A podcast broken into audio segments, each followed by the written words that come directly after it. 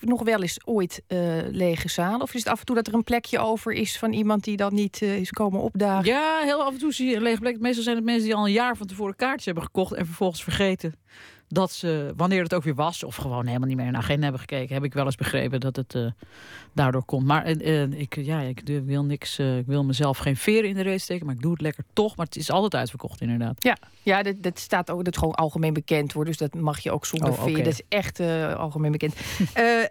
ik, ik ben hem zelf je, je, voorstelling gaan zien in Vlaardingen. Dat was de wat meer ingetogen versie, omdat het niet zo'n grote zaal was. Mm -hmm wat mij toen opviel, is dat er mensen zaten en die, uh, die, die bijna uh, familie van je waren.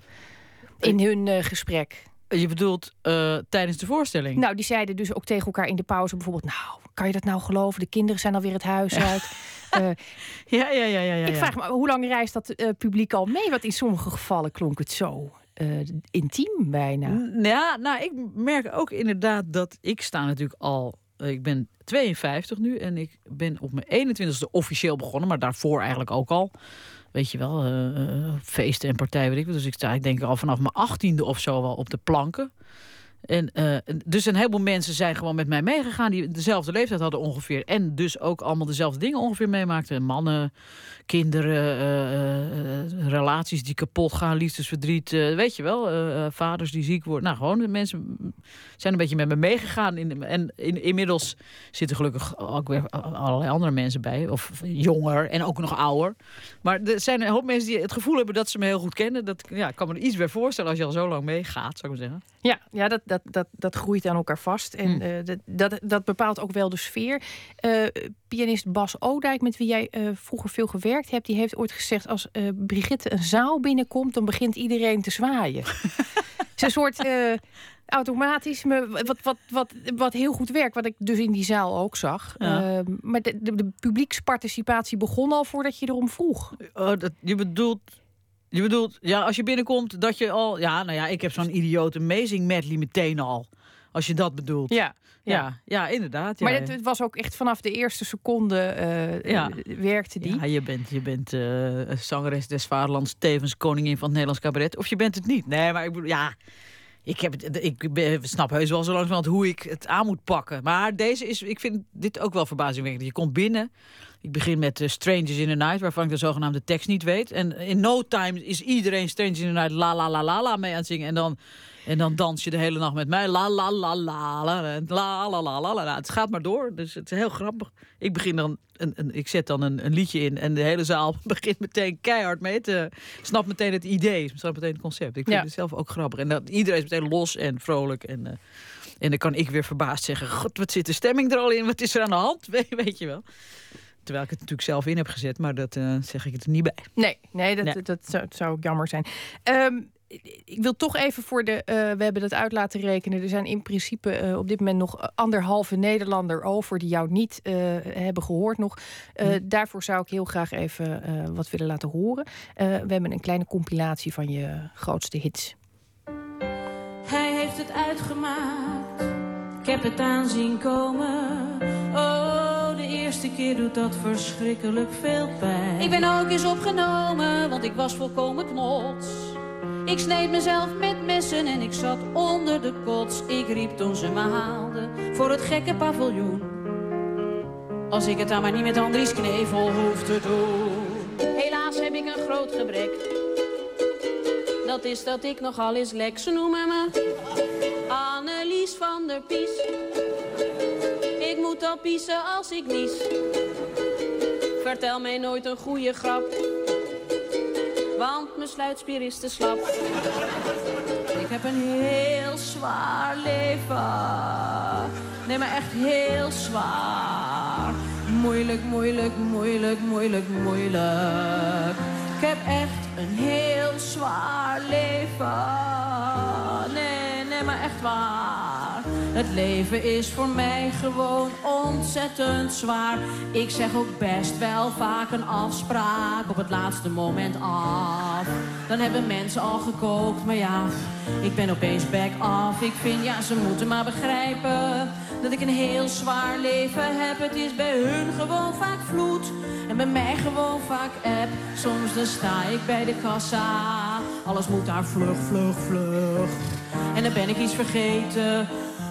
Moet ik helemaal terug.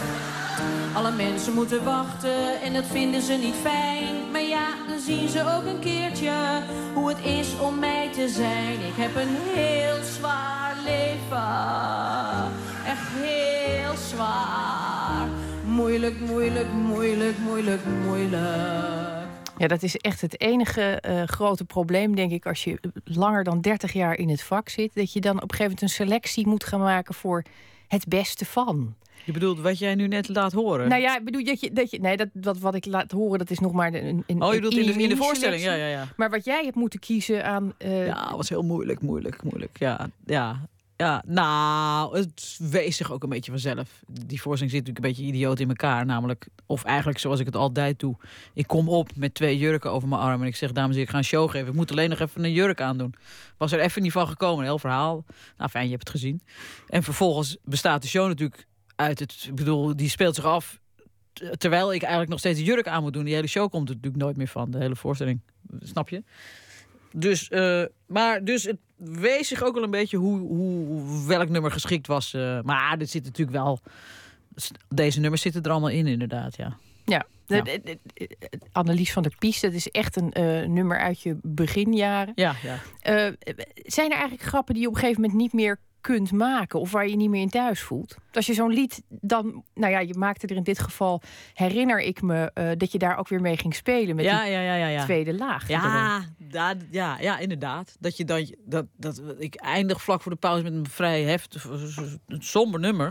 Ik zeg ja, zo kunnen we de pauze niet. Wat zullen we doen, jongens? Weet je wat vraag ik dan aan de pianist? Bernd, wat gaan we, weet je? En dan zet hij dat nummer in. En dan zeg ik, nee joh, dat is 30 jaar oud. Dat is, ik ben een diva, dat is ver beneden mijn status. En dat maakt, geeft dan weer zo'n idiote draai aan het nummer. Dat, dan kan je het een beetje boos gaan zingen. Van, nou ja, dit, is geen stijl, dit of dit is de...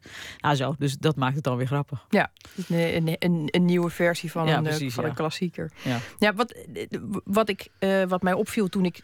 Ik ben natuurlijk ook wat oudere dingen weer gaan terugkijken. Uh, ik was geloof ik, nou net verwekt of zo. Uh, uh, nou, ik overdrijf een beetje. Ah. Ik was uh, vijf of zes, denk ik, toen, toen die eerste. Dus die heb ik niet gezien, dus die moest ik okay. terugkijken. Hoe ben jij dan als vraag? 35. Oh ja, dat scheelt dan toch. Ja, ja. Nou, ik moest toch nog wel wat inhalen, dus daardoor. Ja. Maar ehm, dan zie je een, een, een, een hele jonge Brigitte Kaandorp met een ukulele en een bloemetjesjurk. Ja.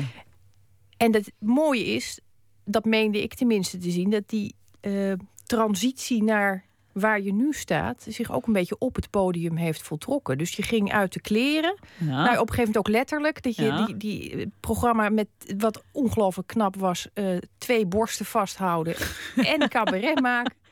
Ja. En dan eindig je inderdaad in een, in een diva-jurk, althans voorlopig. Want we weten natuurlijk niet waar je nee. weer heen beweegt. Nee, nee, nee. Nee, ik ook niet. Nou, dit was eigenlijk een, een lolletje wat ik nu doe, dit programma. Dat, dat heette ooit uh, een seizoen geleden nog langer een, de Bonbonnière Tour. En die speelden we alleen maar in de bonbondozen van Nederland. Uh, uh, rood, pluche, goud, kroon. Je kent ze wel. Zijn er helemaal niet zoveel. Er zijn er nog twaalf of zo. Haarlem heeft er een, Leiden, Meppel, Zwolle. Nou zo. Je kan ze op één hand tellen. Nee, op twee handen. En, en dat was gewoon omdat we het leuk vonden. Nog eens wat oude nummers. Of tenminste zo. En dan wilden we ook niet te lang spelen. Dus we speelden alleen maar. Dan konden al die andere theaters. Uh, konden dan niet zeggen: kom ook bij ons. Tenminste, konden ze wel zeggen. Maar dan zeiden wij nee, want we staan alleen maar in de bonbonnières. Lekker kort. Dus ik heb geloof maar 22 keer gespeeld of zo. Gewoon even kijken hoe dat ging. En uh, dat, was, dat was eigenlijk een schot in de roos. Oude liedjes met nieuwe conferences. Mensen vinden het inderdaad altijd leuk om nog een keer Andy Knevel of Ik heb een heel zwaar leven te horen. En dan met nieuwe verhalen erbij. Maar eigenlijk is het, is het een klassieke show in de zin van zo doe ik het altijd. Ik kom altijd op als een, weet je wel, jongens, ik, moet, ik ga zo en zo. Ik, ga, moet alleen nog even zo en zo. Net als die, met die borsten die jij net aanhaalt. Dan heb ik geloof ik een uur over gedaan om een paar sokken aan te doen. Weet je, en, uh, voor de pauze. Die hele show kwam voor de pauze bij wijze van spreken niet op gang. En pas na de pauze ging ik doen wat ik voor de pauze had gezegd. Namelijk een lezing geven en een recital doen. Dat was het plan. Maar dat kwam er al die tijd niet van. Maar ik geef helemaal geen antwoord op jouw vraag. Want sterker nog, ik weet niet eens wat de vraag was. ik zit gewoon maar een beetje gezellig te kletsen door de nacht heen. Voor de mensen die in de auto zitten. Ik hoor namelijk dit programma altijd in de auto. Nou, dit is, dit is heel verstandig. En uh, mensen die in de auto zitten kunnen niet uh, uh, volgekletst genoeg zijn, vind ik ook. Ik hoop het voor de mensen. Hallo, mensen in de auto. Ja.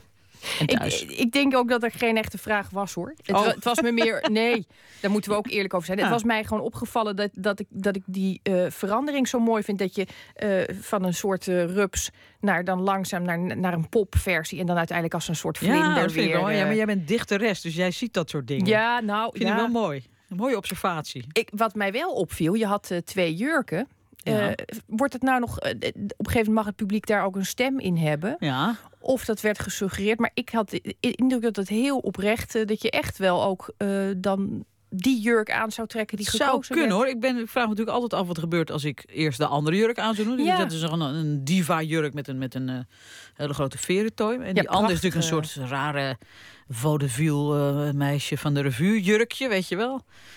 Maar ik vermoed toch dat, het, dat ze, dat ze als, als, het maakt niet uit wat voor jurk ik aandoe, dat ze het leuk vinden toch om de andere. Denk ik, ja. Ik weet, dat heb ik, zal ik nooit weten, want het is leuker om met die echte showjurk te eindigen. Dus ik zal het nooit weten. Maar ik verdenk ze ervan dat wat ik ook aandoe, dat ze gaan roepen nee, want dan vraag ik dan ook. Of zal ik toch die andere? Ja, nou, nou ja, zo is natuurlijk grappig dat het weer een zootje wordt. Dat die vrouw weer in de problemen is. Ja, ja, ik denk dat mensen daar. Uh, uh, dat, dat, dat ook wel is wat ze, wat ze hopen te krijgen. ik vond ook heel mooi. Dat was uh, het moment waarop ik eventjes zag dat jij. dat dacht ik tenminste te zien. Dat je zelf even schrok. Ehm, je zong Het is over van Connie Stewart. Dat, dat, dat zong je echt uh, prachtig. Ik kon ook horen dat er, uh, en ik ben een volstrekte muziekleek, mm. maar ik, ik, hoor wel dat een stem uh, gerijpt is. En mm. ik dacht, het zit, het zitten heel veel laagjes in ineens. Ik vond het echt een hele andere stem. En het lag natuurlijk ook aan het liedje. Ja, het is overigens van Annie M. Gesmied en Harry Banning, maar inderdaad, het is bekend geworden van Connie Stewart. Maar daar, daar, ken ik het van, inderdaad. Ehm, je zong ook uh, Zeewind, wat je voor Bert Klunder hebt geschreven. Ook een uh, lied dat enorm ontroerde. Er begonnen ook mensen om mij heen te snikken. En ik zag jou kijken en je schrok een beetje. Ja, was het ook niet in Vlaardingen zit ik nou te denken dat er mensen op de eerste rij ook echt dat je bijna dacht, jeumig, dat is net gebeurd of zo. Dat mensen elkaar vast moesten houden. Weet je, dat er, volgens mij, ik weet niet wat daar was een, een, vader met twee dochters of drie dochters. En ik weet niet wat in Vlaardingen was. En die zaten elkaar, die begonnen verschrikkelijk. Het gaat natuurlijk over iemand die in coma ligt en aan het vertrekken is in dat liedje. Dus uh, ik kan me. Er gebeurt wel eens dat mensen inderdaad vlak voor mijn neus uh, de tranen rollen of zie mensen zakdoeken pakken uh, of, of elkaar troosten. Weet je, dat, dat is af en toe wel heftig. Het liedje, het is ook wel een, een, een heel ontroerend liedje. Het is ook gewoon zo gebeurd. Dat je iemand dus het gaat over een vriend van mij die destijds met een hersenbloeding van de ene dag op de andere aan het vertrekken was. Ja, soms liep vriend nog. En, ja. regisseur. Ja, precies, Bert Klunder. En, en, hij, uh, en s'avonds lag hij in, in, het ziekenhuis aan de draden en de slangen. En twee dagen later was hij dood. En dan ga je daarheen en je, en je uiteraard, en je zit naast zo'n bed. En daar ligt je vriend nog met de zon letterlijk in zijn gezicht. Omdat hij, uh, het was zomers. Maar gewoon geen enkele reactie meer. Je, je pakt zijn hand, weet je wel, regen, je zegt Bertje, weet je wel, zegt niks, weet je wel. Je, je, er komt, er komt uh, nou zo, en dan denk je, en dan weet je dat dit is een af, het is een bekeken zaak, die is aan het vertrekken. En daar gaat het liedje over. En ik dacht eerst dat het veel te privé was, het nummer. Veel te, veel te gedetailleerd precies over die gebeurtenis. Want het, zoals ik het zing, is het zo'n beetje letterlijk gebeurd. Uh, maar dan nu blijkt dat, dat dat nummer universeel gaat over afscheid nemen. Dus mensen zien hun eigen, weet je, van hun moeder of hun huisdier of hun zus of hun. Uh, uh, het is een. ja, het, het, grijpt de mensen aan. Kennelijk. Ja, ja dat, dat, dat was heel voelbaar. Dat, de, de, hmm. die, die, zaal ging echt. Er zat een enorme. Laag ineens. En iedereen zat ook zakdoekjes te pakken en te ja. kuchen en te snotteren. Ja, ja. Dat gebeurt heel vaak, ja. Dat vind ik natuurlijk mooi. Want daar... Ja, dat, dat meende ik dus te zien. Want ik, ik zag jouw reactie en dat zat een soort, eh, toch een beetje, nou jongens, we gaan het niet te zwaar maken, zat erin. Ja. Maar ook iets anders, waarvan ik dacht, dit, eigenlijk vind je dit ook heel spannend dat dit nu uh, ja. gebeurt. Iets waar je heel precair mee om moet gaan. Ja, dat is ook zo. Het is, het is ook een heel, ja, ik kan zo langzaam mensen aan het lachen maken. Maar ja, ik blijk ook het, komt ook met de leeftijd. Je hebt, maakt zelf allerlei dingen mee en daar schrijf je dan een liedje over. En dan denk je eerst, ja, dat ga ik niet zingen. Dat is wel. En ik, ja, dus het is, ja, snap je? Het, en, uh, maar ja, je, denkt, het is, dat zeg ik, het is te privé. Of, en het, je wil het ook niet uh, te sentimenteel maken. Je wil ook dit, niet gaan tearjerken, weet je wel. Maar het is ook weer te mooi om het niet te doen. En als je het doet, dan moet je het ook goed doen. Dan vind ik het mooi als... Uh, dan, moet je het, dan vind ik het ook mooi als het aankomt. En je ziet dat het aankomt als mensen als je de tranen over de, over de wangen ziet rollen. En aan de andere kant is het ook weer dat je denkt, jezus, jezus, het is wel heftig, weet je, als het echt zo voor je neus gebeurt. Dat is ook wel weer. Daar, ik weet niet, jij zegt, ik zag jou schrikken. Je, je zag mij schrikken van het feit dat het zo. Nou, ik, zag, ik, ik, ik dacht dat ik je zag schrikken van het effect. In de zin van, oh, dit moet niet te zwaar worden. Maar ik zag ook iets uh, waar, waarbij ik een soort uh, vorm van. Je, je, stond ook wel een beetje te genieten, volgens mij. Nou ja, dat is, dat is, je, dat is je vakdeformatie. Nou, het is geen deformatie, maar het is, het is je vak om mensen te raken. Op wat voor manier dan ook. Dus als het werkt. Dus het is heel dubbel inderdaad. Je wil ook niet die hele sfeer in die zaal opeens helemaal. Ik maak er daarna natuurlijk ook weer meteen een grap over. Of uh, nou, zwaarder dan dit gaan we niet maken. Anders loopt iedereen zo met ja, ja, we gaan allemaal dood. Naar buiten. Maar ja, ik vind zelf een erg mooi liedje. Toen ik het schreef, moet ik zelf huilen natuurlijk. Inmiddels niet meer. Hoewel we nu, ik heb nu, neem nu een, ik heb nu een band bij me. En er zit een bassist in die strijkt op een gegeven moment zo'n zo'n cello-lijntje na. Zo'n zo'n Sophie's Choice cello-lijntje. Nou, dan sta ik ook even, oh, moet ik echt opletten dat ik niet zelf ook, uh, dat mijn stem uh, gaat bibberen, zou ik maar zeggen. Ja, nou, ik, ik, ik dacht wel dat uh, de timing van een grap, sowieso is timing, dat is je forte, dat is je vak. Dat, dat doe je ook al uh, zo goed dat het eruit ziet als uh, nonchalance. Mhm. Maar toen dacht ik, dat, dat moment waarop je mensen in tranen brengt dat is voor jou niet iets waarbij je aan een touwtje trekt en je weet wat er gebeurt. Het is echt wel ook onbekend terrein ja, voor een deel. Het is ook een beetje eng. Ja, het, gaat, het lukt, of tenminste, het werkt niet altijd. Je moet er zelf, ja, het werkt niet altijd. Ik vind het wel eens mensen zo'n mooi liedje. Of ik heb het niet in de gaten, kan ook dat er verderop in de zaal wel, weet je. Maar je weet het nooit. Ik vond in het begin doodeng om een, ik weet nog, mijn eerste wat serieuzere liedje. Dat, uh, dat heb ik gewoon een maand lang toen had ik nog try-outs achter mijn A4'tje gestaan. Van ja, ik weet de tekst nog niet. Ik wist natuurlijk de hele tekst perfect uit mijn hoofd. Ik wist alleen niet hoe ik erbij moest kijken. En dan was het heel stil in de zaal. En dan bleef het ook maar stil. En normaal check je of alles werkt. Of tenminste, uh, gaan, uh, terwijl je bent, omdat er gelachen wordt. oh ja, werkt, oh werkt, ja, werkt ook. Tenminste zo. Niet dat je daar de hele tijd bewust aan het regisseren, maar gewoon zo werkt dat. En bij, bij iets wat ontroerend is, kan je helemaal niet zien uh, of het, niet horen of het werkt. Dus ik vond het in het begin doodeng, omdat, maar dat dat liedje is zelfs laatst nog gezongen op, die, op de MH17 denk ik door uh, Lennet van Dongen. Ja. Het, is, eh, het, werkt, het werkte dus heel goed. Ja. Ik, heb het van die, die, kant heel goed kunnen ervaren. En ik dacht ook, het moet voor jou toch ook uh, prettig zijn om niet altijd te weten wat er gebeurt als je een touwtje trekt. Ja, ik zag, dat, dat zag ik wel even. Ja, nee, het blijft spannend. Dat nummer blijft heel spannend. Ja, dat klopt. Dat heb je goed geregistreerd. Nou, dat uh, ben ik natuurlijk ook weer gerustgesteld dat dat, dat, dat, gelukt is. Uh, Even later uh, gooide je overigens gewoon weer uh, chips de zaal in en ja. ging je op een sofa liggen. En, uh, dus het, het, de balans was, was prachtig. Um, ik vroeg me wel af later, als je nou zoveel relativering tot je beschikking hebt, lukt het dan zelf nog wel eens om echt oprecht lekker eens een keer flink te janken, verdrietig te zijn? Ja, of... mens. Ja? Ja, tuurlijk. Ik bedoel, het is, ik ben echt het cliché van alle clichés, namelijk uh, de clown die thuis moet huilen, weet je wel. Of dat hoor je toch heel vaak, dat grappenmakers, vraag mij niet hoe het kan, uh, een, een, heel vrij melancholische, zo niet sombere inslag hebben. Dus ik kan ik kan heus wel. Uh, ik, ik, ik jank heel snel. Ik kan al bij de reclame huilen. Laat staan als er echt iets aan de hand is. Ja. Nou, dat, dat, dat had ik wel ingeschat, het gevoelig. Maar ik, ik kan me ook voorstellen, als je geneigd bent om, uh, om, om tegenover groot leed uh, toch ook weer snel een grap te plaatsen, dat je dat in je eigen hoofd ook gaat doen. Dus dat je je eigen verdriet gaat zitten kapot relativeren op den nee, Nee, nee, ik kan wel. Als ik verdrietig ben, ben ik verdrietig. Ik bedoel, als er iets. Ik heb heel hard om de dood van Bertje zitten huilen. Ja, ik noem altijd Bertje, terwijl hij was heel groot. Weet je wel. Maar ik heb inderdaad wel, dat is wel prettig dat je een relativeringsvermogen hebt. Ja. Dus dat, uh, op een gegeven moment is het ook weer klaar met het janken. Nou ja, ik kan me ook voorstellen als je, als je uh, begint met grappen maken. Volgens mij zijn, uh, zijn de beste grappenmakers zijn bijna altijd lelijke kinderen geweest.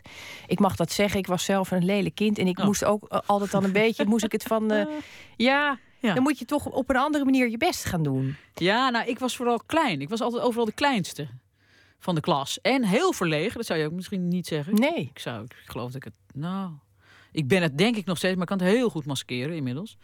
Met mijn brutale harses en mijn beide handen opmerkingen. Maar ik ben in principe verlegen. Dus ik was een, een, verlegen klein meisje. En ik had, zoals je dat wel vaker hoort, op een gegeven moment in de gaten... dat uh, humor, dat dat werkt. Of dat dat grappig is dat je dan opeens mensen aan het lachen kan maken. En dat je dan opeens iemand bent in de klas. Namelijk iemand waar je om kan lachen. En dat je de leraar wel eens van zijn stuk kan brengen. Weet je wel, met een adremme opmerking. Dus uh, zo, zo is het wel begonnen, denk ja, ik. Dat, het is toch een vorm van uh, zelfverdediging. Ja, zoiets, ja. Judo van de ziel. En dan maar proberen overeind te blijven. Ja, ja het is een soort, uh, soort wapen inderdaad. Ja. Of, of verdedigingsmechanisme kan je dat ook kan je ja. Ja, maar dat, dat, ik, ik, ik, merk dat toch altijd wel dat de, de zelfspot waar, waar je onbekend zit, of wat misschien wel de kern is van uh, wat je doet. Uh, het, is, het is tegelijkertijd altijd uh, de herkenning van anderen. Ik bedoel, die, die zien jou staan, die zien zichzelf daarin. Uh, je hebt ergens een keer gezegd in een interview: uh, als ze om me lachen, lachen ze eigenlijk om zichzelf. Ja, volgens mij werkt dat zo. Ja, je, ja. je daarmee je, je, stelt je ongelooflijk kwetsbaar op. Je bent heel zichtbaar en volgens mij ook heel eerlijk. De meeste van, van, van, van je uh, teksten. nou ja, dat is gewoon wat je, wat je aan ons vertelt, wat je, wat je geeft, wat je, of wat je doet dat je geeft. En ik kan me ook voorstellen dat, dat, dat je dan zo goed zichtbaar bent dat je bijna uit beeld verdwijnt omdat mensen zien je heel goed staan en horen heel goed wat je zegt. En het gaat eigenlijk ook allemaal over zichzelf en over hun kinderen en ja, over ja, hun ja.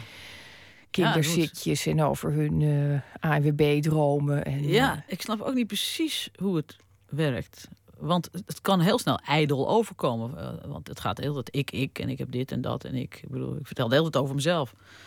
Ik moest laten een, masterclass geven. Het wel heel chic klinken. Dat kwam omdat de collega Sarah Kroos heeft een klein theatertje, een theaterschooltje. Of haar vrouw heeft dat eigenlijk. En die kinderen die gingen er ook allemaal dingen over zichzelf vertellen. En het is dan. En dat komt heel snel heel ijdel over. Van ja, hoe kom je erbij dat wij geïnteresseerd zijn in wat jij meemaakt of zo? En toen vroeg het heel terecht iemand uit de zaal, maar dat doe jij toch zelf ook altijd? Toen dacht ik, ja, verhipt. Dat is wel waar. Maar hoe je nou precies een draai geeft dat, dat het universeel wordt, dat weet ik, dat snap ik zelf ook niet precies. Nog steeds niet. Nee. Nee. Dat zie ik wel mooi. Na, uh, nou ja, ik zou het zelf ook niet kunnen zeggen, maar ik had eigenlijk toch wel gegokt dat jij het uh, inmiddels uh, helemaal. Ja, hoe, ik, weet, ik weet precies hoe ik het moet doen, maar hoe het werkt, snap je? Ik weet precies wat ik moet doen om het te laten werken, maar ik snap nog steeds niet precies hoe het werkt, dat het werkt. Is, of zo. Is humor nog aan te leren? ik, volgens mij niet, want anders.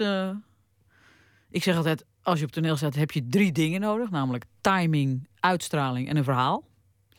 Nou, timing is bijna niet. Timing is eigenlijk niet te leren. Uitstraling ook niet. Snap je? Als ik het toneel opkom, dan, uh, dan sta ik al met 3-0 voor. Zodat ik het. Dat had Toon Hermans nog met 6-0 voor. Snap je? Ah, daar is die. Ah, weet je. Ik weet niet wat het is of waar het vandaan komt. En een verhaal is ook wel handig als je een verhaal hebt. Nou, dat, een verhaal is nog wel aan te leren, denk ik. Of het ergens vandaan te, of te vissen. Jatten, ja. Of te jatten. Maar timing en uitstraling, dat is, uh, dat is nog wel een dingetje. Kunnen we nu over uh, 30 jaar de Grand Cru-editie nog... Wat denk je zelf? Nou ja, ik, heb dit, ik doe dit nu met die, met die oude nummers. En uh, dat is leuk. Maar ik voel nu al aan mijn water dat, ook, dat dat gaat wel terugkomen. Dat voel ik nu ook al. Je hebt in, in de zaal zien wat voor reacties dat teweeg brengt. Dus ik denk, als ik uh, 80 ben en ik weet het even niet meer... of weet ik veel, of ik denk, ga weer eens wat leuks doen... dan kan me voorstellen dat je daarmee terug kan komen. Dat snap je, die nummers zijn dan zo bekend of zo. Dat is gek om van jezelf te zeggen, maar... Dus kan, maar ik, hierna ga ik gewoon weer wat nieuws maken. Gewoon nieuwe nummers, nieuwe uh, verhalen. Nee, die verhalen zijn al nieuw. Hoor ik nou een, een, een afkondigingsmuziekje? Nee, ik heb geen koptelefoon. Subtiel, subtiel oh, uh, dat betekent dat we eigenlijk klaar zijn eigenlijk. Of tenminste betekent niet meer we, verder mogen. Dat we afronden, ja. Oké, okay, ja. nou, nou ja, misschien je kunt nu nog even vlug een geheim onthullen of, een, uh, of, een, uh, of de groeten doen aan iemand. Nou ja, dat kun je nog. Ja, mijn moeder slaapt, die is vandaag 90 geworden. Nou, een maar dit hoort ze niet meer, ja. ja. Voor morgenochtend van harte gefeliciteerd. Straks na het nieuws gaan we verder met het tweede uur van Nooit meer slapen. Katja de Bruin doet dan verslag vanaf het Boekenbal. Het traditionele openingsbal van de Boekenweek. En we openen met een kort verhaal van schrijver Ernest van der Kwast. Dat en meer straks na het nieuws van 1 uur. Radio 1, Het nieuws van alle kanten.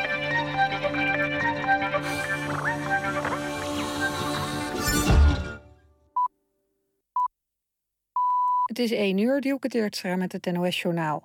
De CIA gaat reorganiseren. Volgens de inlichtingendienst is dat nodig vanwege technologische innovaties...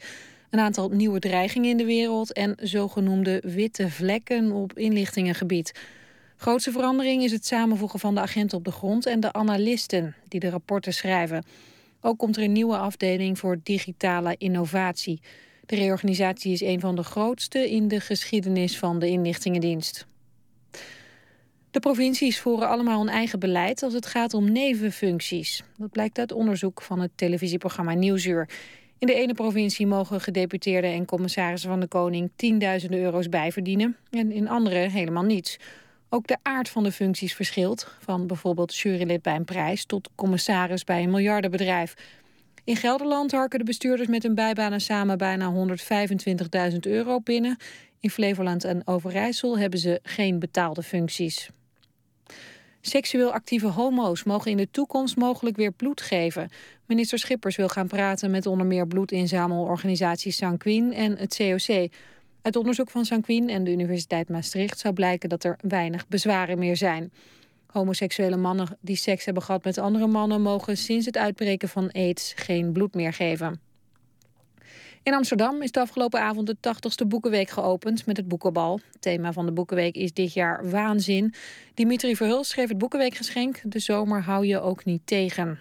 Boekverkopers noemen de Boekenweek een van de belangrijkste periodes in het jaar. De boekhandels van Bruna verkopen tijdens de Boekenweek zo'n twee keer zoveel als tijdens een gewone week. Het weer dan nog, het is bewolkt en droog. De temperatuur daalt naar een graad of drie. Lokaal is kans op voorstaande grond. Overdag geregeld zon en het blijft droog bij een graad of 12. Tot zover het NOS Journaal. Dus verkeersinformatie. Op de A12 Utrecht richting Den Haag tussen Harmelen en Nieuwebrug staat 5 kilometer. Dit was de verkeersinformatie. NPO Radio 1. VPRO. Nooit meer slapen.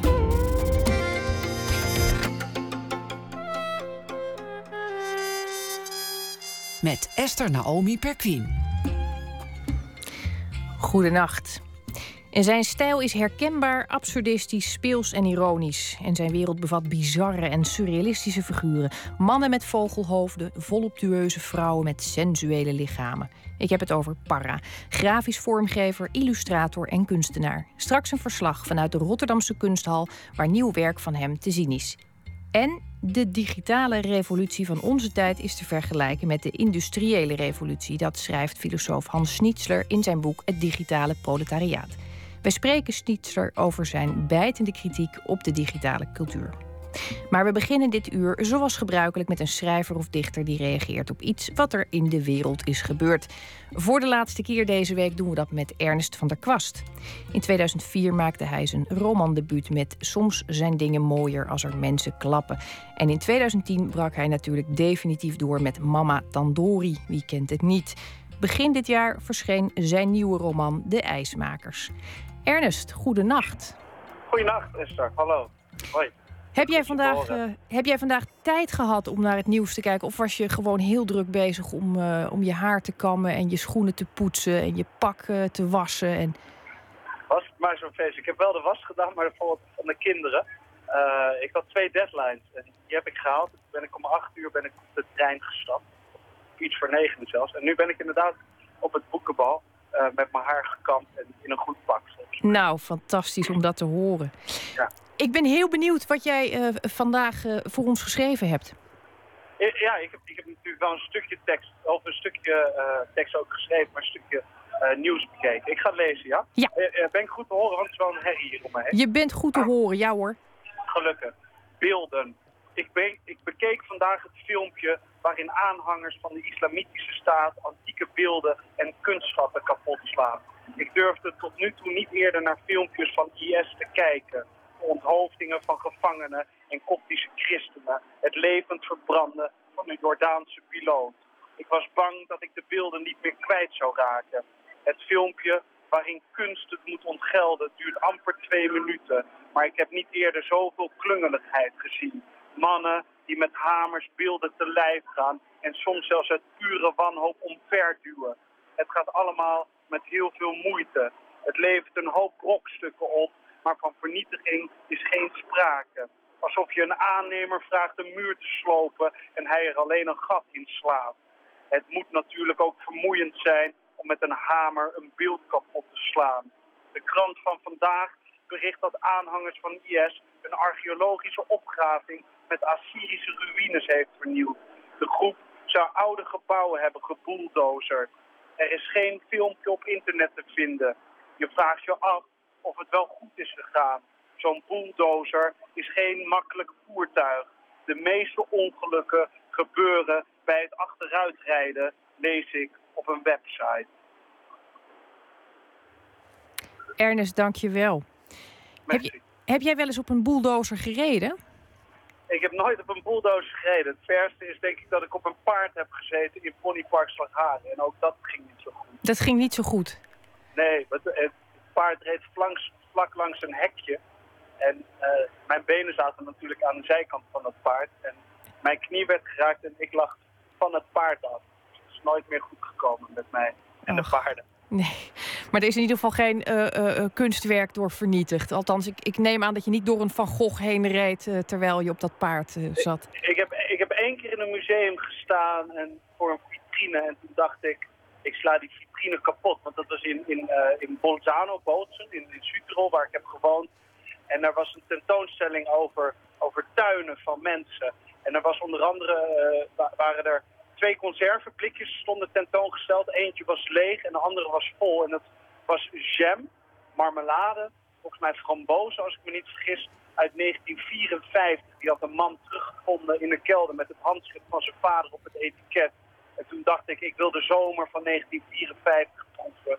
Ik, ik doe het gewoon, maar ik ben toch te goed opgevoed door mijn moeder. ik denk dat het is wel heel mooi dat de enige keer dat jij bijna op het punt komt om een vitrine in te slaan, dat het dan niet uit haat is, maar uit verlangen. Verlangen. Ja, ja dat siert je ontzettend. Ik hoop dat jij uh, dit verlangen de rest van de nacht nog een beetje weet te conserveren. En dat je een, uh, een hele goede nacht hebt daar. Ik, ik zou jullie missen. Ik vond het wel leuk. Zo elke nacht een beetje wakker gebeld te worden of de nacht wakker te blijven en nu te woord te staan. Maar fijn. En ik wens jou veel succes van harte. Ik vind het goed dat, dat, je, dat jij de nieuwe vervanger bent op vrijdag. Nou, ik vind je mooie nachten toe. En Dank je wel. Dank je wel. Tot snel. Heel veel plezier daar. Ja. Muziek nu. Haar nieuwe album nam Janne Schraat thuis op in haar Nijmeegse woonkamer samen met haar vriend Torre Florin de zanger en liedjeschrijver van De Staat. Een plaat maken met je geliefde, daar kleven risico's aan. Gelukkig werd de samenwerking in muzikaal opzicht in ieder geval een succes. Zoals te horen valt in dit iets wat bedachtzame nummer Good Now. I am a complex one, I know. By my heart, always about to change direction. Why am I hungry for more? Always on the run. Why am I longing for reaction? Why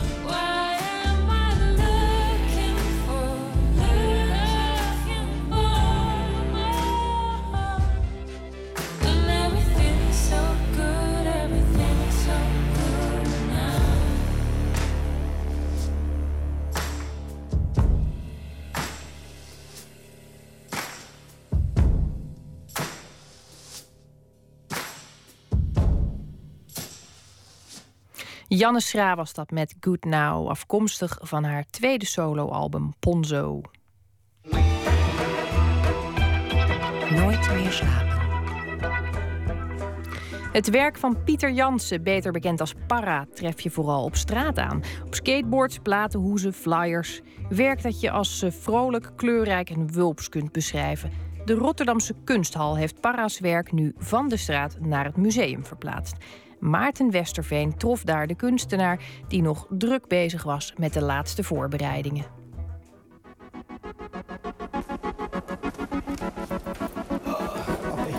Hoi. Hallo. Maarten. Hey Maarten, ik ben Piet.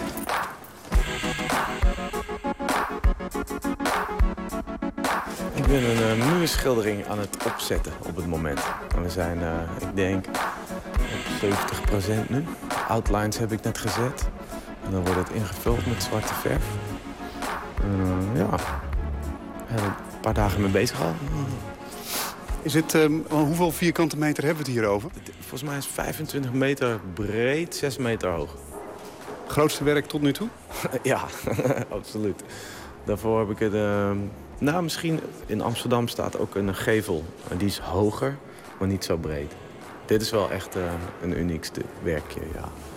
Um, het is ook in die zin uniek. Hier wordt, dit is origineel werk. Je, eh, je, maakt hier, hermaakt hier niet iets dat je eerder hebt gemaakt? Nee, het is omdat het een klein beetje een retrospectief ding is. Um, van de afgelopen tien jaar heb ik wel wat elementen gebruikt die ik eerder heb gebruikt, maar hertekend, zeg maar. Maar het is eigenlijk een afbeelding die over mezelf gaat. Oh, nou, dan gaan we eerst beginnen met uh, wat, wat zien we hier? Nou, niet altijd diep over mezelf. Nou, ja, ik heb hem innerlijke strijd genoemd. Uh, het begint aan allebei de kanten begint het naar binnen te de karakters lopen naar binnen toe. En in het midden wordt het een zootje, zeg maar. Zoals het leven soms. kan je nog herinneren wanneer dat eerste moment kwam dat je dacht van ja, nu, ja, nu maak ik iets dat meer is dan gewoon een beetje klooien op papier. Ja, ja precies. Nou, het begon heel erg met klooien. En later uh, was er in één keer een publiek voor. En toen mocht ik wat minder klooien. het begin was echt uh, flyerwerk in Amsterdam. En ik werkte bij een uh, internet reclamebureautje. Slash, en daar heb ik veel computerkennis op ge, gedaan. En dan, toen ben ik weggegaan. Ik dacht, ik ga het zelf proberen. En ja, het begin van zoiets, ja, dat zijn flyers voor dit en voor dat. En op een gegeven moment vond ik mijn vorm in het tekenen van typografie... in plaats van het intypen. En dat ging, uh, toen liet ik ook foto's weg en begon ik dat zelf te illustreren. Dat is eigenlijk heel natuurlijk gelopen. En op een gegeven moment, dat begon rond 2000. En 2005 werd het opgemerkt door een uh, Londens uh, galerietje. En die zei, wil je een expo doen? En toen zei ik, met wat dan? En toen zei ze, nou, die flyers. En toen heb ik die maar vergroot. Ik wist ook niet wat ik aan het doen was. Dus 2005 is eigenlijk begonnen dat er echt mensen naar in galerieachtige manier naar gingen kijken. Zeg maar. Idioot op zich, als je erover nadenkt. Ja, redelijk, ja. Ik denk dat het een beetje geluk was ook van mij. Omdat, ja, dat was toen... Er was misschien een gat of zo. We moeten iets anders laten zien. En uh, oh, flyer is leuk. Deze jongen maakt iets leuks. En ik ben er echt een beetje ingevallen. En, maar toen het ook wel meteen erg serieus genomen. Want ik vond dat een heel leuk... Het was natuurlijk de eerste keer dat je zo'n avondje hebt... dat er mensen kijken naar je werk. En ook dat ik ook mensen hoorde converseren over wat ze zagen. Normaal teken je en dan denk je, nou leuk, dat hoort bij dit feest. Of, of bij, een, bij een boekkoffertje of een platenhoes. Of... Maar als je het op een muur hangt en je, je zet er uh, twintig dronken mensen omheen... dan wordt het in één keer iets heel anders.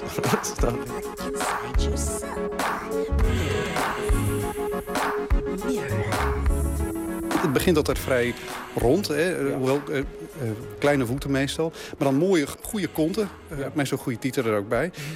goed, het stevig in het vel en dan eindigt het toch altijd heel spits. Het eindigt een beetje spits, hè? Ja, dat heb ik mezelf ook vaak afgevraagd. Maar uiteindelijk, toen ik begon een beetje met, met deze stijl van tekenen... probeerde ik ook wel eens gezichten. En het probleem met een gezicht, als je een gezicht tekent, vond ik hoor, persoonlijk... dat, dat het je oog wil meteen iemand herkennen. Of, oh, die lijkt op mijn oom of mijn tante of uh, weet je, iemand die ik ken. En met, met die vogelkoppen had ik van, nou tof, die kan ik gewoon overal opgooien als een soort masker. En dan kun je ook met, met wat meer wegkomen, zeg maar. Je, het zijn nog wel mensfiguren, maar wel met een masker op. Zoals mensen die naar een gemaskerd bal gaan zich ook vrijer voelen dan, uh, weet je. Zoiets denk ik dat het in het begin was. En ik heb dat gewoon volgehouden, omdat ik het... Ja, het eindigt de tekening mooi af, of wel. Uh, het voelt als een soort conclusie, bijna een soort, soort uitroeppunt ja. aan de tekening. Ja, een soort punt, ja. Van dit, deze T en dan punt. Het eindigt bij het snaveltje, ja. Ja, precies. Verveelt het je wel eens? Nee, nog niet. Maar wie weet. nee, en ik, ik snap die vraag ook wel hoor. Want ja, hoe vaak kun je zo'n vogelkop tekenen? Best vaak. En wat zoek je, bedoel ik dan? Is eigenlijk waar ik wel benieuwd ja, Precies, dat, dat, ja, dat is het hele ding. Dat, dat weet je niet. En er komt steeds natuurlijk weer een nieuwe, nieuw werk bij. En uh, ja, het laatste werk wat hier niet hangt... dat is voor de laatste expositie, was in, in, in New York eentje. Dan wordt het wat abstracter. Weet je? Niet overal staat meer een, een, een vogelkop op. En het worden ook steeds meer ja, uh, wel figuratief nog, maar richting het abstracte. Dus ik weet niet waar het me heen brengt. Dus in, dat betreft kan het nooit saai worden, nee. Ik weet niet of je het een obsessie mag noemen, maar je hebt een heel duidelijk oog voor iets. Ja. Uh, hoe ben je daartoe gekomen? Ja, de obsessie is het, een lichte obsessie, ja. Want je wil, um, omdat ik het eerst niet kon. Gewoon helemaal niet. Als je ook wat heel vroeg werk, zal beneden ook wel wat van hangen. Ik had niet veel meer. Dan ik, ja, ik was gewoon heel erg aan het zoeken naar hoe... Ik was gewoon niet zo aan het tekenen. Ik ben heel laat begonnen met tekenen. En nu pas heb ik gewoon... vloeit het, zeg maar. En dat is echt een, een soort van... een reis geweest, zeg maar. Maar ja, ik denk dat dat gewoon... Daar word je mee geboren met die hand, die spieren die precies dat doen. Ik denk niet dat je dat echt kan aanleren. Behalve techniek. Wat is nou het grootste verschil met jou tien jaar geleden en nu? Hmm, ik denk ook een stukje hoe je in je vel steekt. Oké, dan was ik 29. Ja, dan ben je nog, heb je nog heel veel soort van drift en, en veel energie. En eh, durf je wat meer ook? Toen het einde maakte ik toch nog wel wat, veel dingen met tekst. En dan had ik misschien dan nog wel een mening over dingen. En uh, je wordt wat milder, zeg maar. Maar dan ga ik wel meer naar de vorm kijken. Ik denk dat de vorm belangrijker nu is dan, dan de boodschap. En de boodschap waar ik vroeger misschien wat wat meer uitleggen. Ook door middel van, van typografie en dingen. Haast dwingend. Daarom ben ik daar ook een beetje mee gestopt. Met die teksten in het autonome werk, zeg maar. Zit er nou meer van jou in dit latere werk of meer in dat vroegere werk? Nu zit er meer van mezelf in, ja. Want vroeger was het meer ehm, naar buiten kijkende. reacties op, op dingen die ik zelf meemaakte of, of, die ik op televisie zag. zijn de meest banale dingen vind ik altijd heel erg grappig. Ik woonde op een leuke straat in, uh, in Amsterdam, de Kinkerstraat toen de tijd. En het is een heel mooi doorsnee van, van, van Amsterdam. En dat, gebeurde gewoon heel vaak. En soms nam ik dat soort situaties ook weer mee in, in ideetjes en zo. Maar het, wordt steeds meer over... ja, het komt meer uit mijn eigen hoofd nu. En uh, wat ouder, wat saaier misschien ik weet het niet. Maar ik ben er wel heel content mee hoe het nu is op dit moment. Zeg maar. Ik heb er wel uh, een vorm in gevonden. Is hier nou iets in deze tekening, zoals we hem hier zien... dat je tien jaar geleden niet had kunnen doen? Ja, alles. Want ik, kan, ik kon niet zo tekenen toen. Dat, de, de het, teken, het, het kunnen tekenen, zeg maar. En de lijn zetten hoe ik hem wil en hoe snel ik hem vind, zeg maar dat is iets wat, wat, wat elk jaar beter gaat. Ik ben benieuwd hoe ik teken als ik 80 ben, als ik dat haal. Hoe, hoe vind jij die lijn trouwens? Is dat... Nou, bijvoorbeeld, we zitten hier nu naar mhm. nou ja, een, een, wat soort paardachtig wezen te kijken. Ik zit met name hier naar uh, zijn rechter voorpoot te kijken. Ja. Die, die buigt heel interessant. Ja, ze zijn gebroken. Het zijn een soort van gebroken enkels met hakken aan. Ja. Dat is het. Oh ja. ja. ja Ehm, die, uh, waarom is die zo? Hoe, hoe, eh, over, verrast die lijn? Je kom je daar gewoon zo op? Teken je die wat? Nou, kijk, beneden zal ook heel veel schetsmateriaal hangen. Wat ik ook wel belangrijk vond om te laten zien. Want het is toch wel een tijdje zoeken soms naar zo, dat die helemaal in balans is voor mij, zeg maar. Dus uiteindelijk zijn die gebogen voorpoten zo, omdat ik dan vind dat die zo in balans is. Maar er kunnen wel eens drie, vier tekeningen aan vooraf gaan met overtrekpapier. Oké, die lijn is goed. Die teken ik nog bij. En dan uiteindelijk kom ik op een het, final plaatje, zeg maar. Waar ik dan blij mee ben. En die kan ik dan toepassen op verschillende manieren. Is, als je eenmaal een lijn inzet, is die dan nog voor jou te veranderen? Of heb je dan je eigenlijk gecommitteerd aan zo'n lijn? Met dit moet je wel doorgaan, ja. Want bijvoorbeeld als je een mooie ronding wilt trekken en je stopt halverwege... je kan beter als je twijfelt doorgaan. En dan is hij nog wel rond, maar misschien iets kleiner. Dan dat je hem onderbreekt, want dan krijg je een soort knik. En die zijn heel lastig weg te halen. Daar zou ik nachtmerries van krijgen? Ja, heb ik ook vaak. nou, nee, het valt wel. Maar voor deze wel een beetje. Want ja, het is, was zo'n groot ding. Eh, maar nu staat hij erop. Nu, ben, nu is het invullen. Nu ben ik helemaal relaxed. Maar gisteren was een andere dag.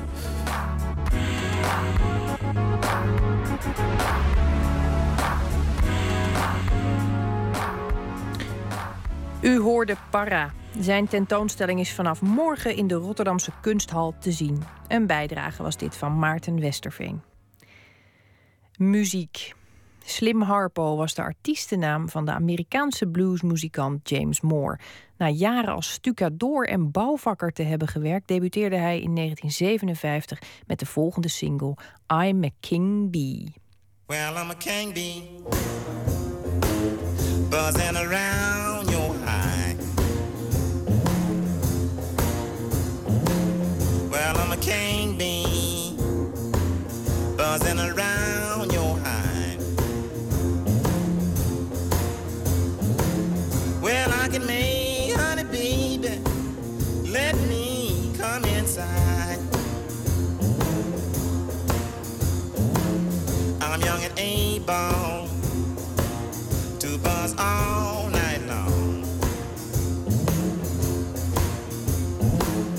I'm young and able to buzz all night long.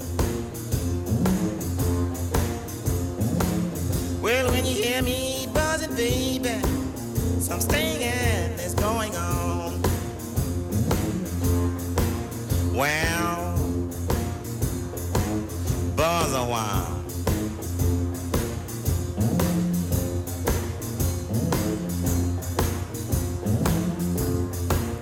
Sting it then.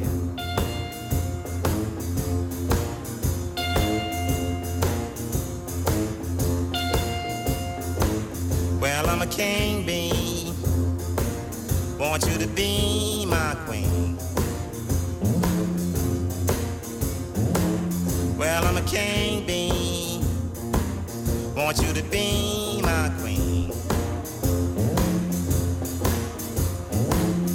Together we can make honey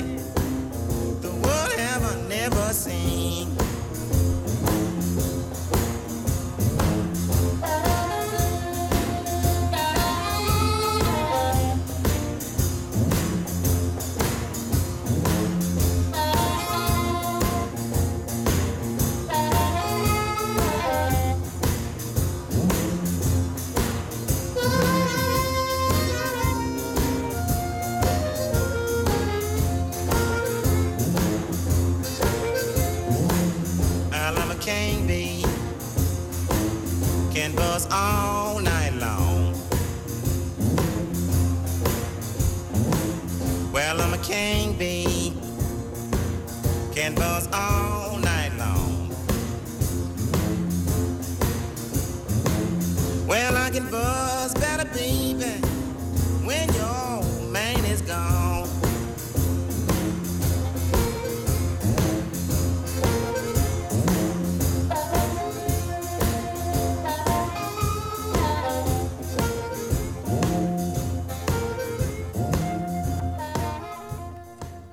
Slim Harpo hoorde u met I'm a King Bee. Een nummer dat later door de Rolling Stones, Pink Floyd en The Doors werd gecoverd. Grote namen dus. Nooit meer slapen. Iedere vrijdag bellen we met een van VPRO's smaakmakers. Vandaag doen we dat met Katja de Bruin, boekenredacteur van de VPRO-gids... en een van de 1200 genodigden, of gelukkige mag ik wel zeggen... van het Boekenbal, het traditionele openingsbal van de Boekenweek. Goedenacht, Katja. Dag Esther. Ja, wij zijn natuurlijk heel nieuwsgierig hoe het er daar eh, in de Amsterdamse stad Schouwburg aan toe gaat. En we zijn vooral benieuwd eh, wie het met wie doet, uh, wie met wie op de vuist is gegaan. roddel en achterklap willen we horen. Maar ehm, misschien heb je ook eerst echt nieuws van het front. Zijn er nog zaken die jij daar ontdekt hebt en die wij dolgraag willen weten? Nou ja, weet je, het boekenbal is, is eigenlijk niet de plek waar je moet zijn als je op zoek bent naar echt nieuws. Want de roddel en achterklap die, eh, die zijn wel te vinden met uh, weinig inspanning. Maar wat, wat, ik wel, uh, wat mij ter oren kwam, en dat is misschien wel leuk om te vertellen, is dat de jongens van Das Magazine, dat is hè, een, een, soort jonge hondenclub die, zoals iemand hier zei, alles wat ze aanraken verandert in goud, lijkt het wel. En die beginnen nu ook hun eigen uitgeverij. En daar eh, hoorde ik toch wel een paar uh, gevestigde uitgevers een, klein beetje uh, angstig over doen. Want ja, dat kan natuurlijk best zijn dat dat aan gaat slaan. Als, als dat inderdaad ook in goud gaat veranderen, dan hebben ze straks een geduchte concurrent erbij. Ja, dat lijkt, die angst lijkt me volkomen terecht. Dat is, uh, de, die fondsen lopen natuurlijk straks leeg als auteurs dat ontdekken. Nou ja, het zijn de begeerde uh, jonge, jonge mensen die dat allemaal leuk vinden. En daar uh, zijn alle uitgevers dol op, op succesvolle jonge mensen. Dus ja, dat, dat is wat ik opving net in de wandelgangen van, van mensen. Dat ze daar toch wel met lichte angst naar kijken. Nou, ik vind het echt een hele nieuwswaardige roddel en achterklap, hoor. Vind ik echt ja, ja, de nou, moeite waard. Dat, uh, dat, dat, is uh, wat het serieusere werk betreft. Maar even van de, de, de nou, roddel en achterklap. Wat mij tot nu toe is opgevallen is dat het het jaar van jumpsuit is. Het uh, jaar van de jumpsuit? Ja, misschien uh, wil je die even noteren, want het is toch echt opvallend veel broeken dit jaar. Dat we zeggen, uh, hè, de, de jumpsuit, dus de, ook jurken uiteraard, maar opvallend veel uh, vrouwen die een, zich aan de jumpsuit wagen. Wow. Wat ook erg in het oog sprong is het zij-decolleté van Elfie Tromp. Mag ik ook wel even vermelden hier. Die had een heel spannend jurkje aan met een, een zij-decolleté dat moet je maar eens... Uh, ja, ik, heb, ik, ik wil echt een... Uh, eigenlijk is dit het moment dat ik een foto wil zien. Ja. Want dit, dit vraagt echt om meer uh, beeld. Ja, begrijp ik. Ik, ja. ik ga mijn best doen. Ik ja, probeer dat nog, nog even. vastleggen en anders kunnen we dat online zetten. En wat ook het vermelden waard is, is dat ik Ilja Leonard Pfeiffer heb zien rondlopen met een glas water. Nou, zou die aan de lijn zijn? Want dat... Ik, zou, zou dat kunnen dat hij aan de lijn is? Heb je daar, heb je daar... Nou, daar was geen enkele indicatie voor uh, verder. Maar dat was, vond ik toch wel opmerkelijk. En wie, wie hier ook rondloopt, is uh, de, de winnaar van Heel Holland Bakt. Want er wordt altijd geroepen, er zijn bijna geen schrijvers meer op het boekenbal. Uh, maar goed, het is maar net wat je definieert als schrijver. Maar die, de, de, Menno heet die, die, die jongen met die hele grote paard. Die, eh, die loopt hier ook uh, trots als een pauw rond. Die heeft tenslotte ook een boek geschreven. Het is weliswaar een, een kookboek. met recepten voor koekjes, maar het is wel een boek. Ja. Ja, ik weet dat dat altijd heel erg goed verkoopt. Boekhandels die zijn dol op mensen die koken en een boek schrijven. Ja. ook op mensen die, die leiden. En ook naar het boekenbal. Ja, nou, heerlijk. Ja. En die loopt hier lekker tussen Joep van het Hek en, uh, en Peter Buwalda en, uh, en Jessica Deurlacher. En, uh, nou ja, noem, noem, ze, noem ze allemaal maar op. Noem de gearriveerde, ja, ja. Ja. ja, wat ik vroeg me nog af. Uh, vandaag is de literaire pikorde weer bekendgemaakt. De, de beroemde ja. en vilijne lijst. Uh, 40 namen, we gaan ze niet allemaal langs. Maar uh, zijn, ze die, zijn die invloedrijke heren en dames een beetje te herkennen? Lopen ze leuk met een, een vlaggetje of een uh, mutsje? Nou, ik weet niet. Het is niet altijd per se. Ik, ik, ik, ik zag wel dat Oscar van Gelderen, die, die vorig jaar nog op de eerste plaats stond, die is dus verstoten dit jaar. Die die heeft daar wel even over getwitterd. Van niet meer op plaats 1, maar die kan dat wel hebben volgens mij. Want zijn uh, positie uh, die is volgens mij heel erg uh, veilig als, als goede uitgever. En, maar verder is, ik weet niet zeker of, of mensen die erin staan daar nou per se mee te koop lopen. Uh, kijk, de mensen van wie iedereen al weet of ze ertoe doen, die worden ook wel zonder uh, button of stickertje of vlaggetje herkend hier. Dat uh, is heel zichtbaar wie er echt toe doen en wie niet. Wie de randverschijnselen zijn? ja, nou ja, er zijn, je ziet hier ook altijd mensen rondlopen die toch heel geïntimideerd zijn door met name door de dat, daar heb ik zelf ook wel eens last van. De, de filmsterren als uh, Katja Schuurmans en Anna Drijver... die, die, die door een stylist onder handen zijn genomen... en er uh, echt beeldschoon uitzien. De, de, de, de, vriendin van Jort Kelder die was ook zo adembenemend mooi... dat iemand die met haar op de wc... Uh, verbleef van angst niet meer durven te plassen. Althans van angst. Dus zo geïntimideerd door haar verschijning dat, dat het niet meer lukte. Ja, dus nou ja, dat zijn ook allemaal dingen die uh, je kunnen overkomen op het boekenbal. Zijn er ook nog uh, echte uh, mooie literaire scènes? Vroeger had je Harry Mulisch en uh, Gerrit Komrijn, die hadden zo hun vaste plek. bij de trap was dat bij, bij ja. Harry Mulisch. daar hielden ze dan audiëntie, daar kon je dan ook heen. Als je, als je durfde tenminste, na ja. zo'n confrontatie op het toilet. Zijn er als schrijvers daar op die plek gaan zitten? Nou, ik weet niet of er mensen zijn die echt hun plek hebben ingenomen. Wat, wat, uh, er zitten allerlei mensen op de trap, maar dat komt ook omdat er uh, verder geen zitplaatsen zijn hier. Dus iedereen die zere voeten heeft, die belandt uiteindelijk op de trap.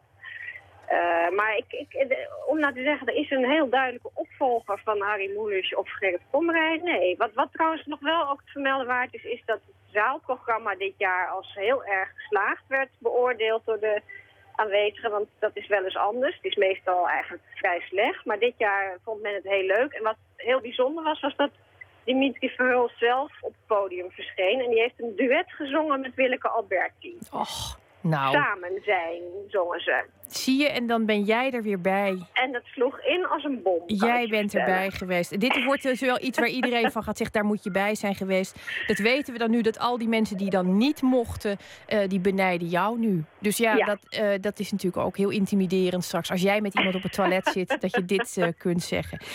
ik was erbij. Ik wens je een hele mooie, overvloedige, door drank doordrenkte avond. Verdere nacht. En ehm, nou, tot volgende week misschien. Ja, dankjewel. En muziek, want wij hebben het hier ook best leuk. Stel, je wilt een huis kopen, moet je dan wel een hypotheek afsluiten als de economie en de bankenwereld zo kwetsbaar zijn? Daarover gaat dit liedje van de Australische singer-songwriter Courtney Barnett, Deep Preston. You said we should look out further. I guess it wouldn't hurt us. We don't have to be around all these coffee shops. Now we got that percolator. Never made a latte greater. I'm saving $23 a week.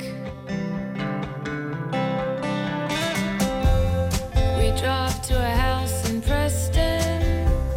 We see police arrested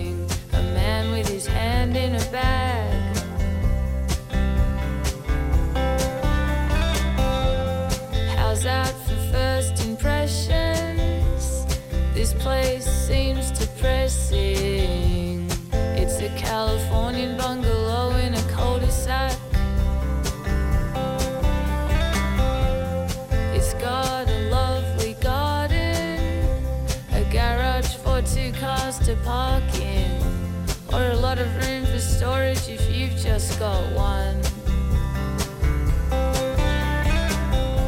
And it's going pretty cheap, you say? Well, it's a deceased estate. Aren't the pressed metal ceilings great?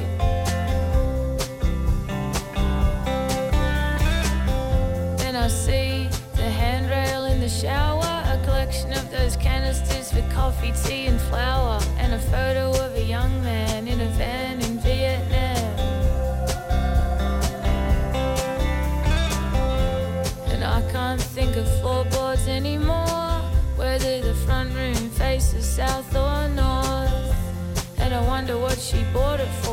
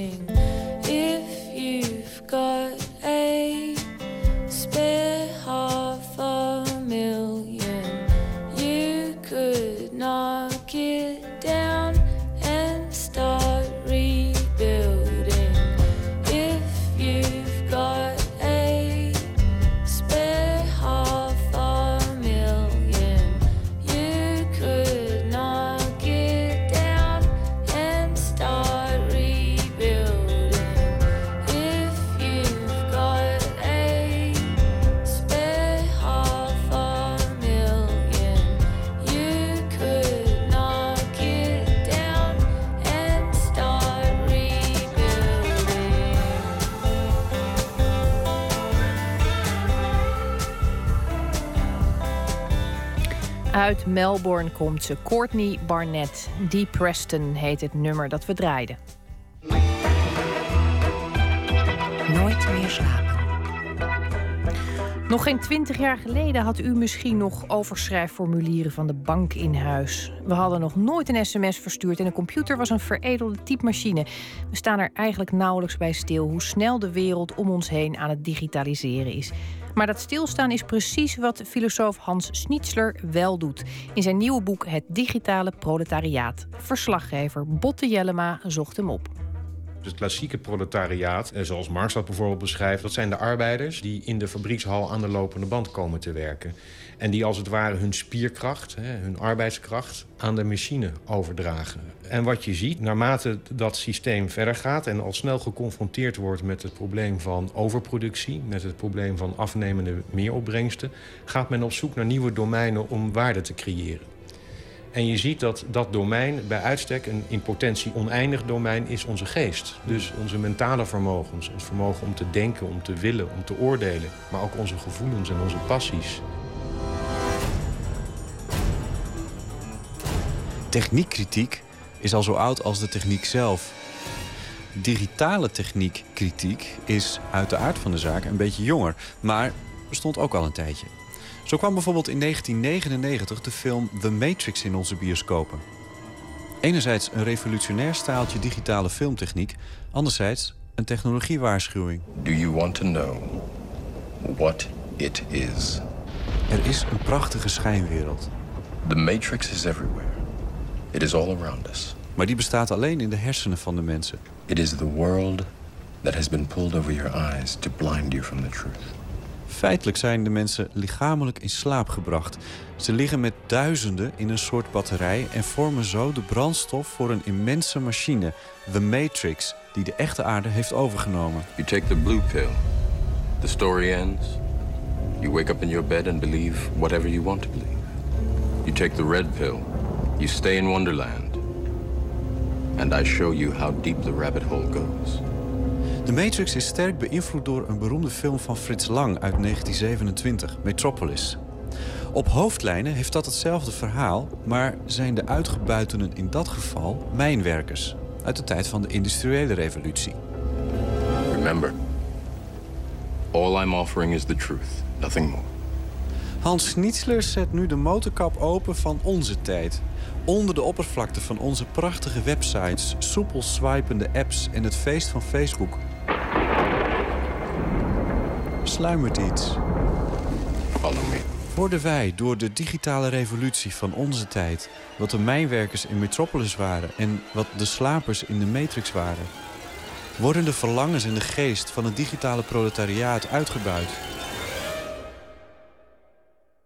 We overschatten onze mannerskwaliteiten schromelijk... door te menen dat we de technologieteugels stevig in handen hebben.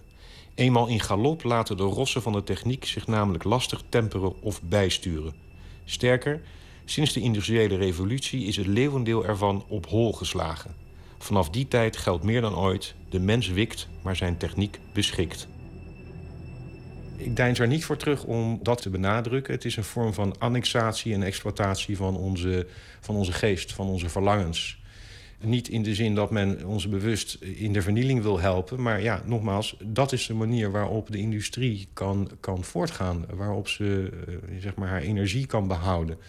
Je zou kunnen zeggen dat de, de voorhoede, de frontlinie van deze dit verdienmodel zit bij onze aandacht. Het gaat erom dat men op zo'n zo goed mogelijke manier onze aandacht weet te mobiliseren. Uh, maar zoals elke frontlinie of elk slagveld, die mobilisatie gaat natuurlijk ook gepaard met een enorme destructie van aandacht. En dat is ook precies de effecten die je ervan ziet hè, op dit moment. Elke tijd zijn eigen pathologieën. -hmm.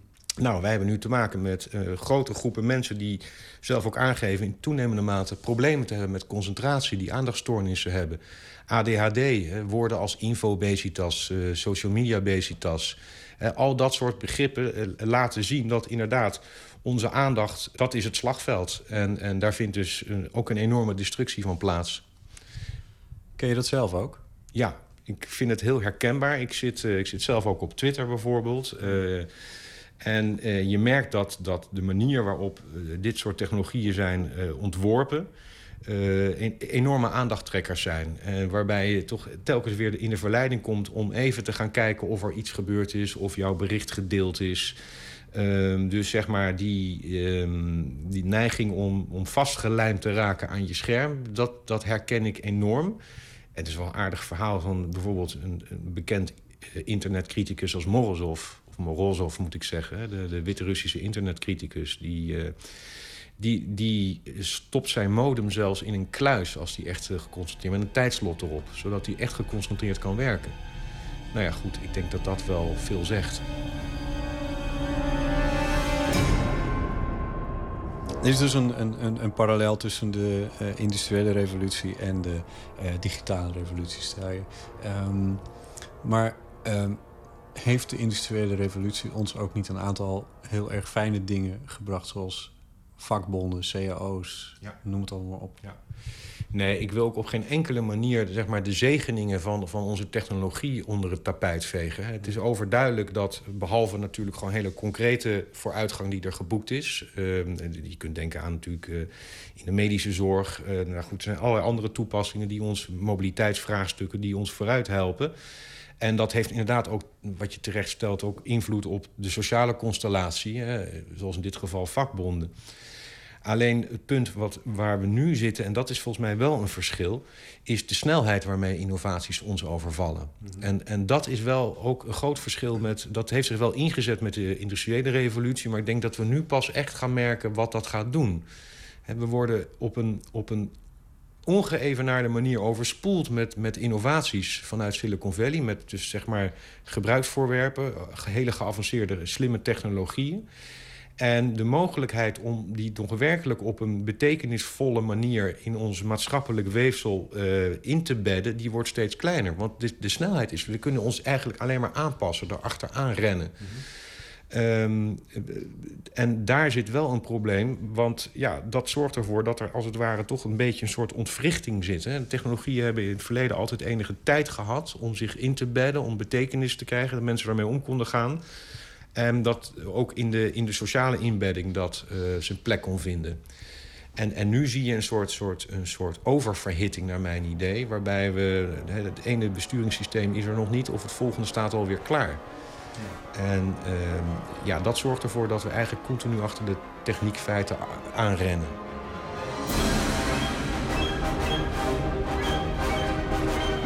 Het is nogal een zwart toekomstbeeld. Is er hoop in jouw ogen? Ik ben uh, gematigd pessimistisch. Um, ik zie dat er wel enorm veel dingen gebeuren. Als je het hebt over bijvoorbeeld technologieën zelf. er zijn gelukkig ook echt heel veel geëngageerde nerds... die bezig zijn voor ons systemen te bouwen die werkelijk open zijn. Waar wij zelf kunnen bepalen op wat voor manier wij informatie willen delen. Waar we in, als het ware onze infrastructuur zelf in handen hebben. uiteindelijk is het devies leer programmeren of wordt geprogrammeerd. En gelukkig gebeurt er heel veel op dat gebied. En ik denk dat ook voor het onderwijs ligt hier een belangrijke rol. Maar ja, daar ben ik dus inderdaad ja, gematigd pessimistisch. Waarom? Omdat het allemaal nog vrij marginaal is. Omdat die technologieën ook nog wel voor de gemiddelde consument, voor de gemiddelde gebruiker, moeilijk te hanteren zijn. Ja. Maar ik heb wel hoop dat als dat soort technologieën wat gebruikersvriendelijk worden dat daar wel een mogelijkheid zit om ons te verlossen van de, ja, de digitale mal waar Silicon Valley ons in wil krijgen. Als jij zegt uh, leer programmeren of wordt geprogrammeerd... dan weet ik zeker dat ook 80% van mij... maar ook 80% van onze luisteraars denkt van... ja, dag, ik ga niet leren programmeren. Maar wat bedoel je daar nou eigenlijk precies mee? Moeten we echt ene en nullen? Ja, goed, hoe dat technologisch... Dat, kijk, dat, dat hangt er ook weer vanaf hoe gebruiksvriendelijk dat soort systemen kunnen worden. wat bedoel je met, met, met programmeren? Nou wat bedoel je, is dat letterlijk programmeren? Ja, of? Nou, in de zin van dat je bijvoorbeeld... Stel je voor dat je zelf een netwerk zou kunnen bouwen. Of zelf in staat zou zijn om een app te bouwen. Hmm. Waarbij je dus niet meer afhankelijk bent van die gesloten hermetische systemen... die bijvoorbeeld Apple uh, ons in de maag splitst. Hmm. Maar je zelf een app kunt bouwen. Dat soort zaken bedoel ik. Maar ik onderhoud mijn eigen auto al niet eens. Nee, dat snap ik. En, en dat is ook wat mij betreft eh, op dit moment die afstand tussen zeg maar de manier waarop technologie werkt en in elkaar zit... en de manier waarmee wij daar omgaan, die wordt zo groot... dat dat juist de, zeg maar, de technologische valkuil is waar we in dreigen te vallen. Waardoor we er ook echt helemaal als, als consumenten geen enkele grip meer op, op hebben. En, Zoals mijn garagist mij alles wijs kan maken uiteindelijk. Ja, maar dan gaat het, ja, dat klopt. Maar dan gaat het nog alleen maar over je auto. Ja. maar goed, dat is nog dat is je auto. Maar goed, nu hebben we een garagist die als het ware de, eh, zeg maar de klep van jouw ziel omhoog kan doen. En kan kijken wat, wat je allemaal van plan bent en wat je uitspookt. En dat is wel even, eh, ja, toch een ander soort theekrantje dan, uh, dan een auto. Dus in die zin denk ik dat we gewoon toch er naartoe moeten naar systemen die, uh, die, die, ja, die open zijn en uh, waar we gewoon zelf uh, als het ware het initiatief kunnen houden. En die we een beetje begrijpen. En die we een beetje begrijpen, ja. En dus ja, kijk, het is een donker beeld, maar ik geloof toch wel dat, dat zolang mensen zelf in staat zijn om na te blijven denken en te handelen, er, er gewoon wel hoop blijft. En het bewustzijn, zeker de laatste jaren, er gaat bijna geen dag voorbij. Of er staat wel een, een, een, stuk in de krant. Of er verschijnt wel een boek die, die toch heel erg pregnant die keerzijde onder, onder woorden brengt. Dus de hoop dat er, uh, dat er een soort verlichting ontstaat. Waarbij men als, uh, ja, toch zal zien van ja, dit, dit, nu, nu worden we zo enorm, gaan we zo enorm gestuurd worden. Dit willen we niet. Ja, ik blijf daar toch wel een, een, een milde hoop op houden dat, uh, dat, dat zeg maar, onze wens tot autonomie sterker zal zijn dan de wens om alleen maar gemakkelijk en, en, en consumentgericht door dit bestaan uh, voor te bewegen.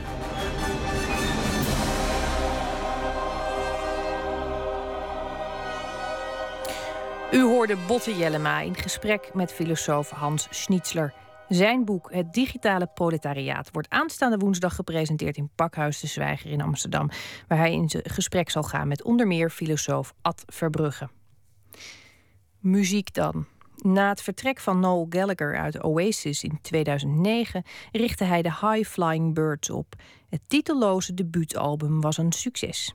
Chasing Yesterday heet de opvolger en daarvan is dit The Right Stuff.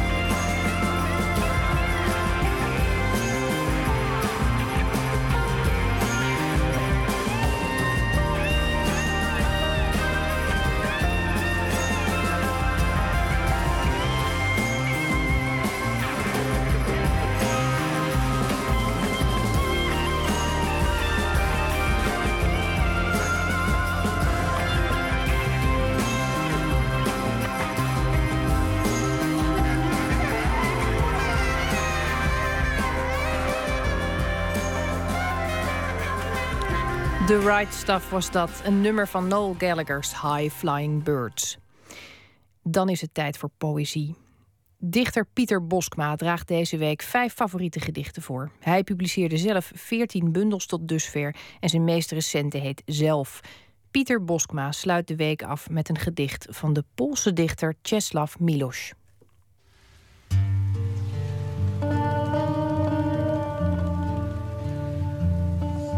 Dit gedicht, Ars Poetica, vraagteken, staat een vraagteken achter de titel, is van de meer dan briljante Poolse dichter Czesław Milosz.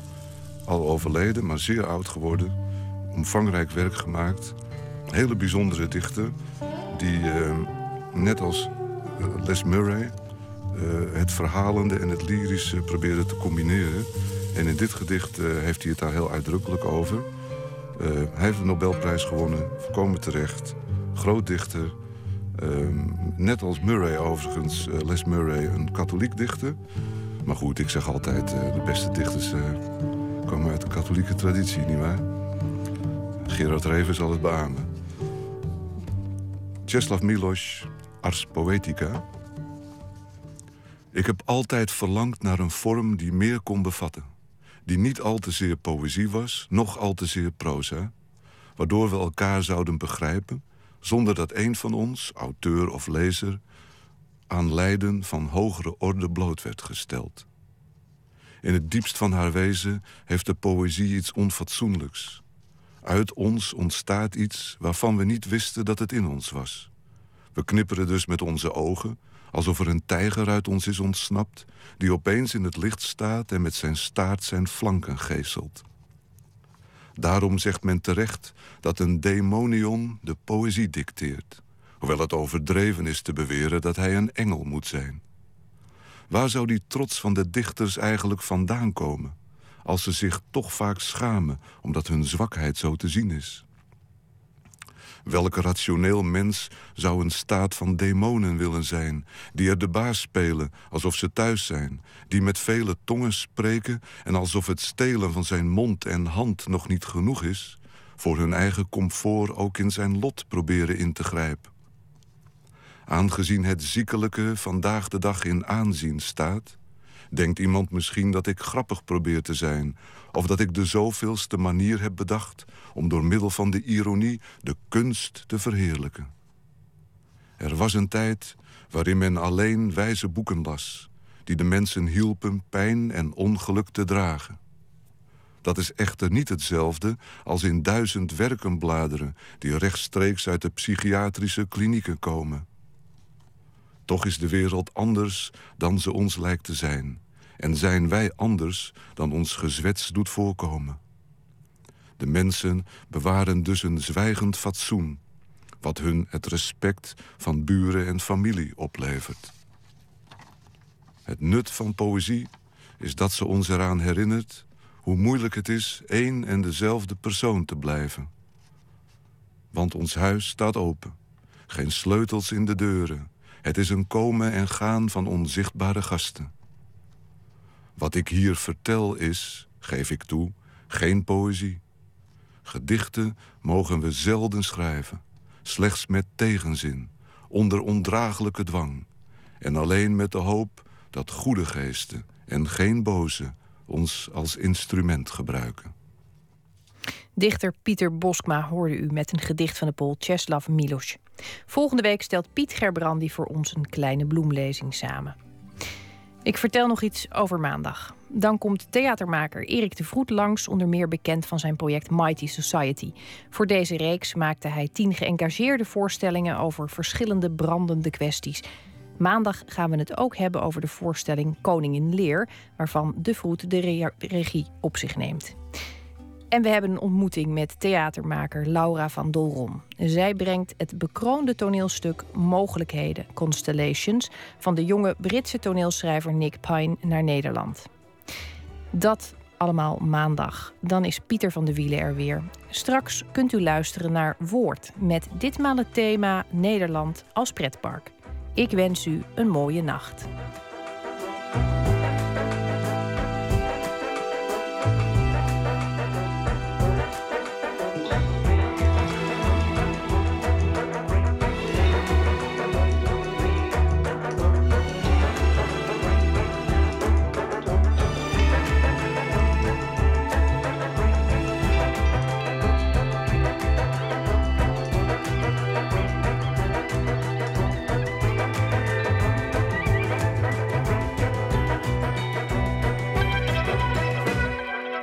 Radio 1. Het nieuws van alle kanten.